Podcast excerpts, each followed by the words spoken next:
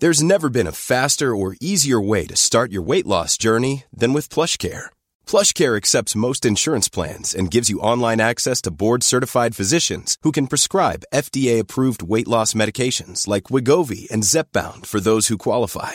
Take charge of your health and speak with a board-certified physician about a weight loss plan that's right for you. Get started today at plushcare.com slash weight loss. That's plushcare.com slash weight loss. plushcare.com slash weight loss. Spring is my favorite time to start a new workout routine. With the weather warming up, it feels easier to get into the rhythm of things. Whether you have 20 minutes or an hour for a Pilates class or outdoor guided walk, Peloton has everything you need to help you get going. Get a head start on summer with Peloton at onepeloton.com. I'm Sandra, and I'm just the professional your small business was looking for. But you didn't hire me because you didn't use LinkedIn jobs. LinkedIn has professionals you can't find anywhere else, including those who aren't actively looking for a new job but might be open to the perfect role, like me. In a given month, over 70% of LinkedIn users don't visit other leading job sites. So if you're not looking on LinkedIn, you'll miss out on great candidates like Sandra. Start hiring professionals like a professional. Post your free job on linkedin.com slash people today. صفحه یازده. در فواصل میان بازی ها تماشاگران می توانستند در گردشگاه سایهداری به طول 843 متر و آراسته به نرده های مرمرین گردش کنند. اسپینا یا ستون فقرات میدان دیوار کوتاهی بود که در درازای میدان از دروازه تا دروازه دیگر امتداد داشت و به ردیف مجسمه ها آراسته بود. در وسط اسپینا مسله تهوتمس سوم بود که از مصر آورده بودند و در جنوب آن ستونی بود که سه مار مفرقین به هم پیچیده سطح آن را پوشانده بودند. این ستون قبلا در دلفی به یادبود پیروزی پلاتایا 479 قبل از میلاد برپا شده بود. این دو ستون هنوز بر جایند.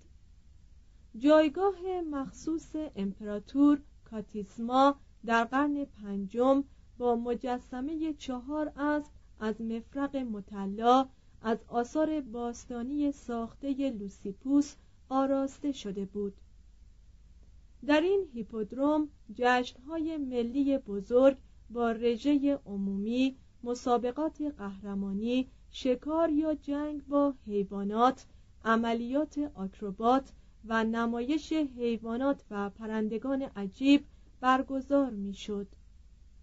آمیزش سنت یونانی و عاطفه مسیحی موجب شده بود که جنبه ظالمانه و ددمنشانه این تفریحات در قسطنطنیه کمتر از روم باشد ما از نبردهای گلادیاتوری در پایتخت روم شرقی چیزی نمیشنویم معهازا 24 مسابقه اسب دوانی و عرابرانی که معمولا قسمت عمده برنامه را تشکیل می‌داد تمام آن هیجانی را که مشخصه اعیاد رومی بود فراهم می آورد.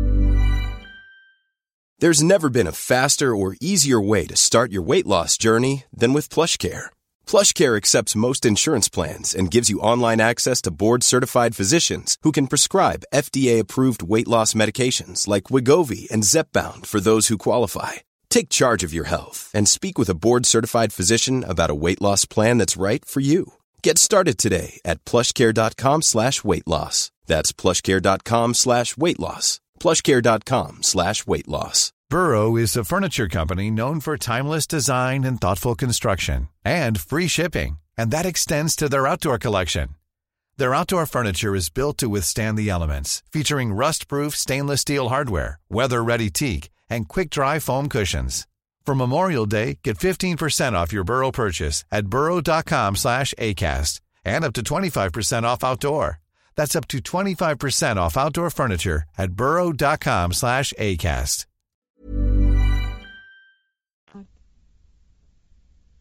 سوارکاران و عرابرانان طبق رنگ جامع و عنوان مخدومان خود به چهار دسته آبی، سبز، سرخ و سفید تقسیم می شدند.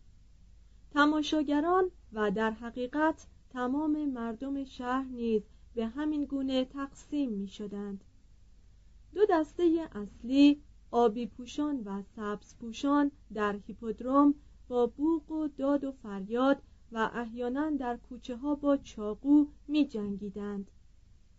فقط در اسنای بازی ها بود که مردم عادی می توانستند احساسات خود را فریاد بزنند از فرمان روای خود عنایت بخواهند تقاضای اصلاحات کنند به مذمت معموران ظالم بپردازند و گاه خود امپراتور را که بر جایگاه بلند خیش در امان نشسته بود و پس از اتمام مسابقه ها آن را در پناه محافظان ترک می کرد سخت ملامت کنند.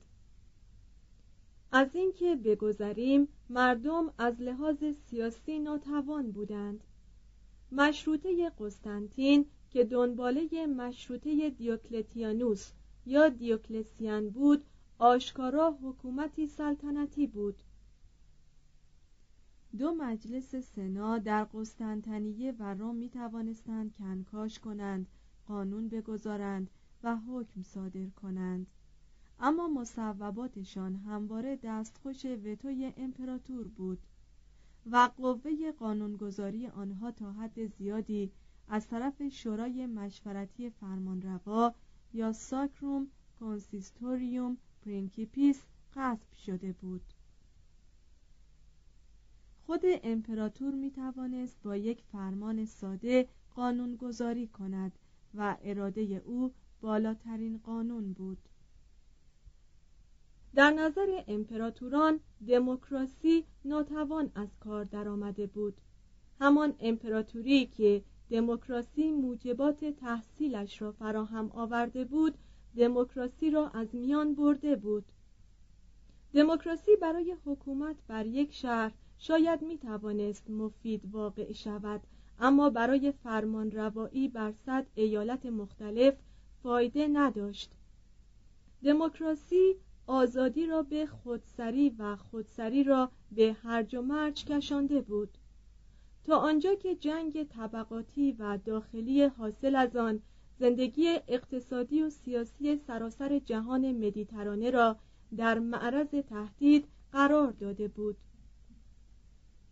دیوکلتیانوس و قسطنطین به این نتیجه رسیدند که نظم را فقط می‌توان با محدود ساختن مناسب عالی به یک آریستوکراسی از کندها و دوکهای پاتریسیان حفظ کرد.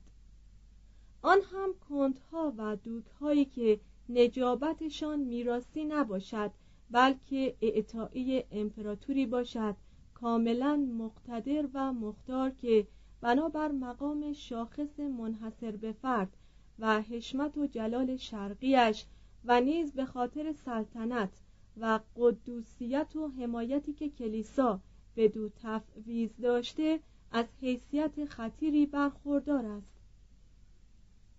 شاید وضع آن زمان وجود چنین سیستمی را اقتضا می کرد. اما عیبش آن بود که هیچ عامل بازدارندهای بر سر راه فرمان روا نمی ماند مگر اندرس های چاپلوسانه کارگزاران و ترس از مرگ ناگهانی. این سیستم سازمان اداری و قضایی بسیار کارآمدی به وجود آورد و امپراتوری بیزانس را به مدت هزار سال بر دوام داشت. اما به قیمت رکود سیاسی بیحالی عمومی دستیسه های درباری توطعه های خاجگان جنگ های جانشینی و یک سلسله انقلاب های درونکاخی که تاج و تخت را احیانا به فردی شایسته ندرتا به مردی پاکدامن و غالبا به ماجراجویی دستیسگر یا شاهزاده دیوانه می سپرد. دو مسیحیان و مشرکان. در این جهان مدیترانهای قرن چهارم که در آن دولت وابستگی بسیار به دین داشت امور کلیسایی چندان آشفته بود که دولت احساس کرد باید در رموز الهیات نیز دخالت کند. مباحثه بزرگ میان آتاناسیوس و آریوس با تشکیل شورای نیقیه 325 خاتمه نپذیرفت. بسیاری از اسقفان در شرق اکثریت آنان هنوز آشکارا یا پنهانی طرفدار آریوس بودند. یعنی عیسی را پسر خدا می‌دانستند اما نه همزاد با پدر یا چون او ازلی و ابدی. قسطنطین پس از قبول حکم شورا و تبعید کردن آریوس او را برای گفتگوی خصوصی فراخواند 331 بدعت و ارتدادی در او نیافت و فرمان بازگشت آریوس و پیروان او را به کلیساهای خودشان صادر کرد. آتاناسیوس اعتراض کرد. انجمنی از اسقفان شرق در سور وی را از اسقفیه اسکندریه عزل کرد. 335 و او به مدت دو سال در گل به تبعید زیست. آریوس بار دیگر با قسطنطین ملاقات کرد. و پیروی خود را از اعتقادنامه نیقیه اعلام داشت. اما با قید استثناءاتی چندان ظریف که طبعا امپراتور نمی‌توانست از آنها سر در بیاورد. قسطنطین سخنان او را باور کرد و به الکساندر بطرک قسطنطنیه فرمان داد تا او را در جمع کشیشان بپذیرد. سوکراتس تاریخ نویس کلیسا در این مورد داستان دردآوری می‌گوید. آن روز شنبه بود و بنا بود آریوس روز بعد با جماعت دینداران به کلیسا رود. به سبب بزه جسورانش خشم خدا او را گرفت. زیرا پس از بیرون رفتن از کاخ امپراتور و نزدیک شدن به ستون سنگ سماق در فروم قسطنطین وحشت بر او مستولی شد و شکم روش به وی دست داد. هنگام دفع فضولات روده های او نیز از نشیمنگاهش بیرون زد. خون فراوان از او رفت و روده کوچک او نیز فرو افتاد. علاوه بر آن قسمتهایی از تحال و کبدش نیز همراه با خونریزی از میان رفت چنانکه تقریبا بلا فاصله مرد. قسطنطین پس از شنیدن خبر این بیرون روی به هنگام فکر کرد که شاید آریوس واقعا مرتد و بدعتگذار بوده است. اما وقتی که خود امپراتور سال بعد مرد مراسم تعمید او را دوست و مشاورش اوسبیوس اسقف نیکومدیا که از پیروان آریوس بود انجام داد. کنستانتیوس الهیات را جدیتر از پدر خود تلقی کرد. او شخصا درباره مسئله پدر عیسی به فحص پرداخت. نظریه آریوس را اتخاذ کرد و خود را اخلاقا موظف دید که آن را در سراسر جهان مسیحیت تنفیز کند. آتاناسیوس که پس از مرگ قسطنطین به اسقفیه خود بازگشته بود دوباره تبعید شد. 339 شوراهای کلیسایی که از طرف امپراتور جدید فراخوانده شده و تحت سلطه او بودند فقط شباهت مسیح را با پدر و نه هم ذاتیش را با او تایید کردند. کشیشان وفادار به اعتقادنامه نیقیه از کلیساهای خود گاه با فشار اوباش رانده شدند. به مدت نیم قرن چنین می نمود که مسیحیت معتقد به توحید خواهد بود و نظریه الوهیت مسیح را ترک خواهد گفت. در آن روزهای مرارتبار آتاناسیوس از خود به عنوان یک تنه در برابر دنیا سخن می گفت تمام قدرت‌های کشور مخالف او بودند و حتی مقتدیان او در اسکندریه بر او برخواستند او پنج بار از اسقفیه خود گریخت.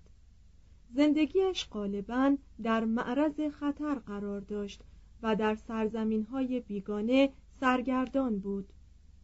نیم قرن تمام 323 تا 373 با دیپلماسی صبورانه و نطقهای تند و فسیح برای کیش و ایمانی که تحت رهبری خود او در نیقیه تعریف شده بود جنگید.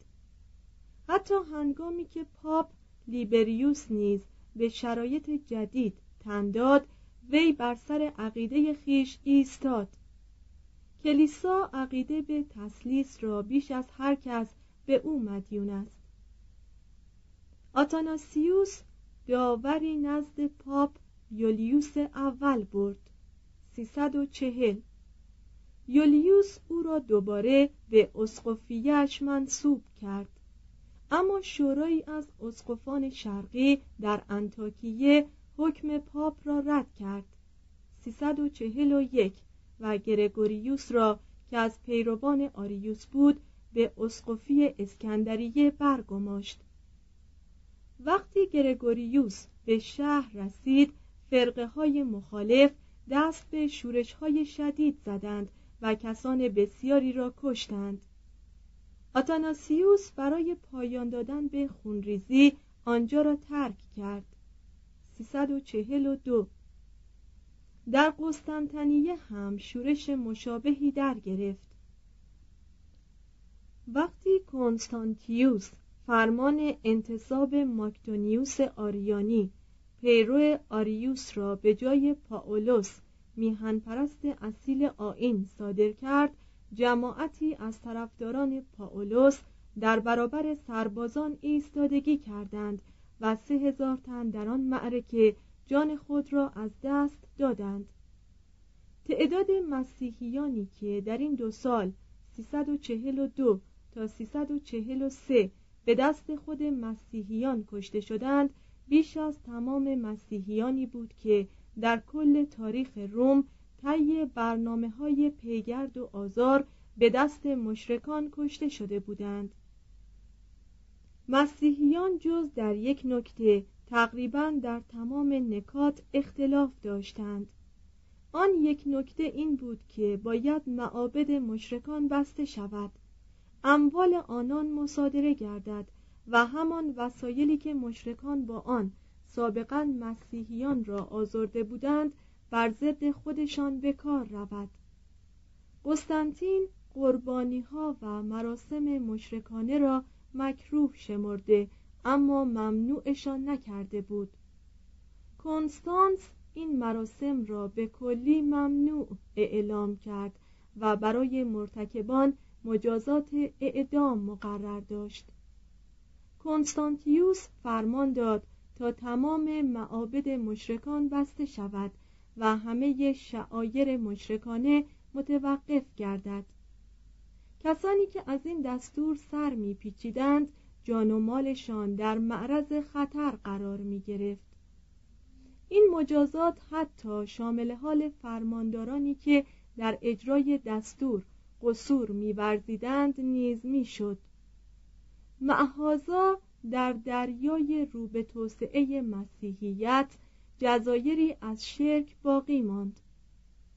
شهرهای کهنتر آتن انتاکیه ازمیر اسکندریه و روم جمعیت مشرک متفرق زیادی بیش از همه در میان آریستوکراسی و در مدارس داشتند در المپیا بازی های قهرمانی تا زمان تئودوسیوس اول 379 تا 395 ادامه یافت. Hey, it's Paige DeSorbo from Giggly Squad. High quality fashion without the price tag. Say hello to Quince. I'm snagging high-end essentials like cozy cashmere sweaters, sleek leather jackets, fine jewelry, and so much more. With Quince being 50 to 80% less than similar brands and they partner with factories that prioritize safe ethical and responsible manufacturing i love that luxury quality within reach go to quince.com slash style to get free shipping and 365 day returns on your next order quince.com slash style در الئوسیس اسرار مشرکانه تا هنگامی که آلاریک معبد آنجا را ویران ساخت 396 همچنان اجرا می‌شد و در مدارس آتن تعلیم نظریات افلاتون ارسطو و زنون با تفسیرهای تعدیل شده ادامه داشت فلسفه اپیکور غیرقانونی اعلام شده بود و مترادف الهاد به شمار می رفت.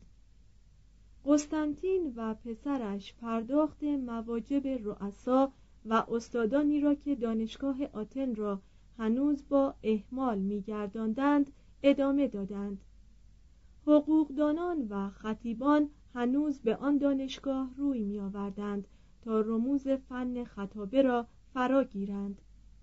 و سوفستاییان یا معلمان حکمت مشرک متاع خود را به هر کس که می توانست بهای آن را بپردازد عرضه می کردند تمام مردم آتن به پروهایرزیوس علاقه داشتند و افتخار می کردند وی که به هنگام ورودش به دانشگاه آتن جوانی بینوا بود که چیزی جز یک بستر و تنپوش آن هم به صورت اشتراکی با دانشجوی دیگر نداشت توانسته بود بعدها کرسی رسمی استادی علم معانی بیان را اشغال کند و اینک در 87 سالگی هنوز چندان خوشمنظر نیرومند و فسیح بود که شاگردش اوناپیوس او را به دیده یک خدای پیرناشدنی و جاودانی مینگریست. سوفستایی برجسته قرن چهارم لیبانیوس بود. او در انتاکیه متولد شده 314 و خود را از مادر مهربان خیش جدا ساخته بود تا در آتن تحصیل کند. مادرش ازدواج با دختری را که از پدر خود ارث هنگفتی برده بود به وی پیشنهاد کرده بود تا او را از سفر باز دارد اما او پاسخ داده بود که دیدن سواد شهر آتن را به ازدواج با یک الهه ترجیح می دهد. وی از معلمان خود به عنوان محرک و مشوق بهره می جست نه به عنوان دانای محض و در میان انبوه سرساماوری از استادان و مدارس خود را دانش آموخته کرد. پس از مدتی تدریس در قسطنطنیه و نیکومدیا به انتاکیه بازگشت. 354 و در آنجا مدرسه تأسیس کرد که به مدت چهل سال از حیث شهرت و شماره دانشجو سرآمد مدارس امپراتوری بود. به طوری که خود وی به ما اطمینان می‌دهد شهرتش چندان عظیم بود که مقدمات نطقهایش را در کوچه ها به آواز میخواندند. آمیانوس مارکلینوس یوحنای زرین دهن و قدیس باسیلیوس کبیر جزو شاگردانش بودند هرچند در دفاع از شرک سخن می گفت و چیز می نوشت و در معابد قربانی می کرد از لطف امیران مسیحی برخوردار بود. وقتی که نانوایان انتاکیه اعتصاب کردند او از جانب کارگران و کارفرمایان هر دو به داوری برگزیده شد. هنگامی که مردم انتاکیه بر تئودوسیوس اول شوریدند مردم شهر مقهور او را برگزیدند تا برای دادخواهی نزد امپراتور برود. او حدود یک نسل پس از کشته شدن دوستش یولیانوس و فروپاشی شرک دوباره احیا شده زیست. شرک در قرن چهارم اشکال مختلف به خود گرفت. مهرپرستی مذهب نوافلاتونی رواقیگری کلبی مسلکی و کیشهای محلی پرستش خدایان شهری و روستایی. زمینه مهرپرستی دیگر از میان رفته بود اما مذهب نوافلاتونی هنوز ستون نیرومند در دین و فلسفه بود. آموزه هایی که فلوتین به آن شکل مبهمی داده بود یعنی روح سگانه که تمامی حقیقت را در برداشت لوگوس یا الوهیت واسطه که کار خلقت را انجام داده بود روح به منزله جنبه الهی و ماده به منزله جسم و شر و حوزه هایی از وجود که روح از طریق مراتب نامرئی آنها از سوی خدا بر انسان نازل شده بود و می توانست دوباره با طی همان مراتب از سوی انسان به سوی خدا صعود کند نشان خود را بر بولس و یوحنای حواری به جا نهاد. پیروان بسیار در میان مسیحیان یافت و بدعتهای بسیاری را در جهان مسیحی به قالب ریخت.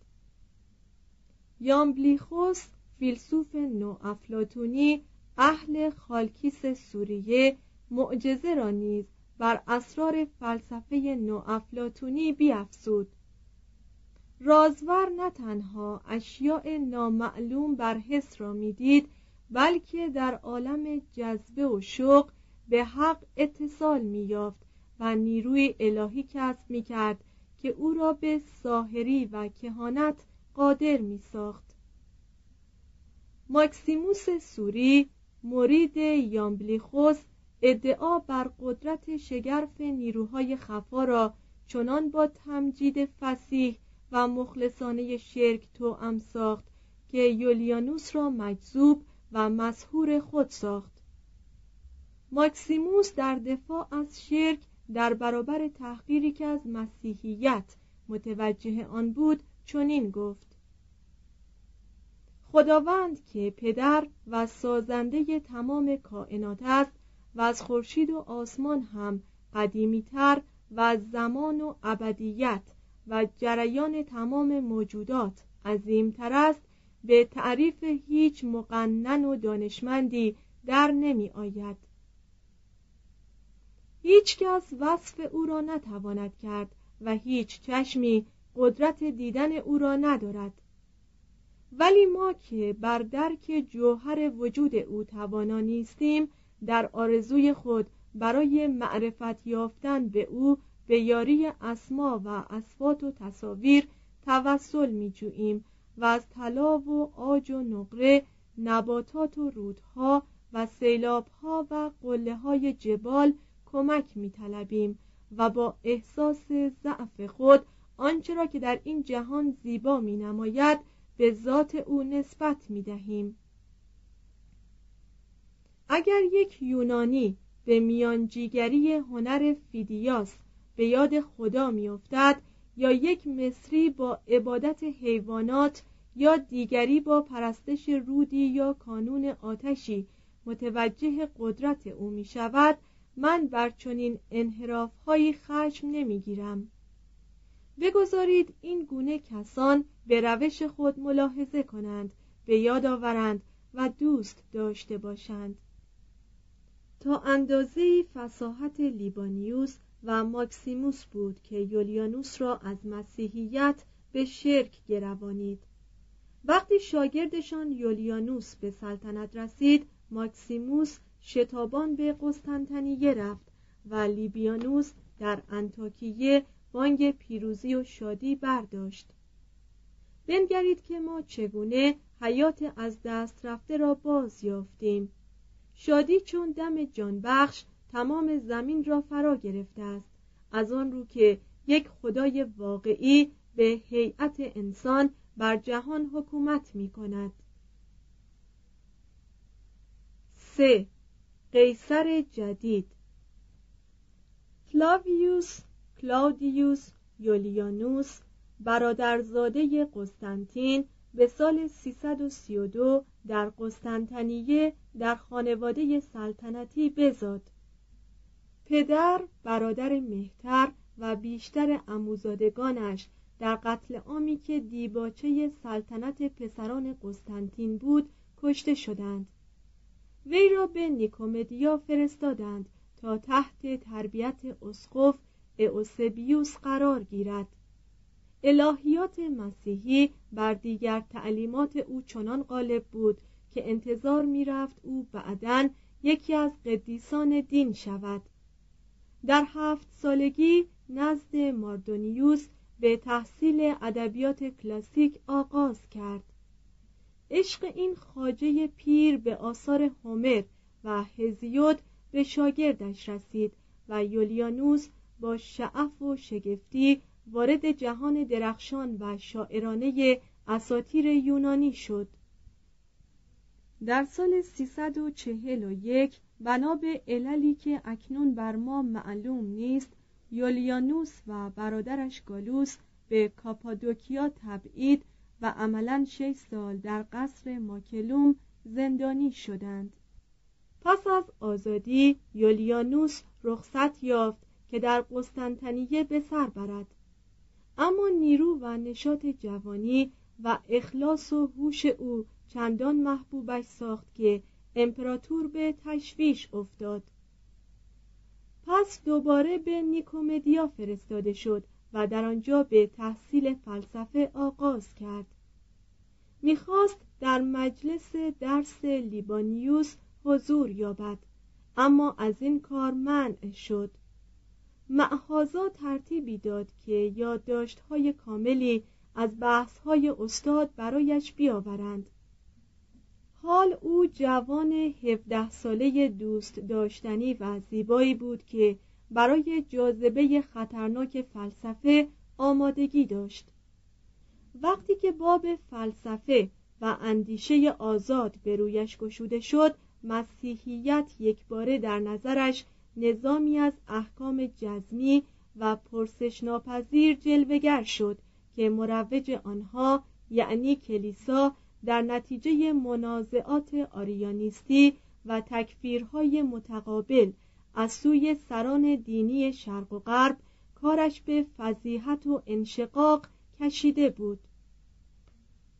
در سال 351 گالوس قیصر یعنی وارث آتی تاج و تخت شد و امور حکومت را در انتاکیه به دست گرفت. یولیانوس که مدتی از بدگمانی امپراتور در امان بود از نیکومدیا به پرگاموم و از آنجا به افسوس رفت و فلسفه را به ترتیب نزد ادسیوس، ماکسیموس و کروسانتیوس تحصیل کرد. و در نتیجه تعلیمات آنان مخفیانه به شرک گرایید در سال 354 کنستانتیوس ناگهان گالوس و یولیانوس را به میلان مقر دربارش فرا خواند. گالوس از حدود اختیارات خود تجاوز کرده و بر ایالات آسیایی چنان با ستم فرمان رانده بود که حتی خود کنستانتیوس را هم به حراس افکنده بود.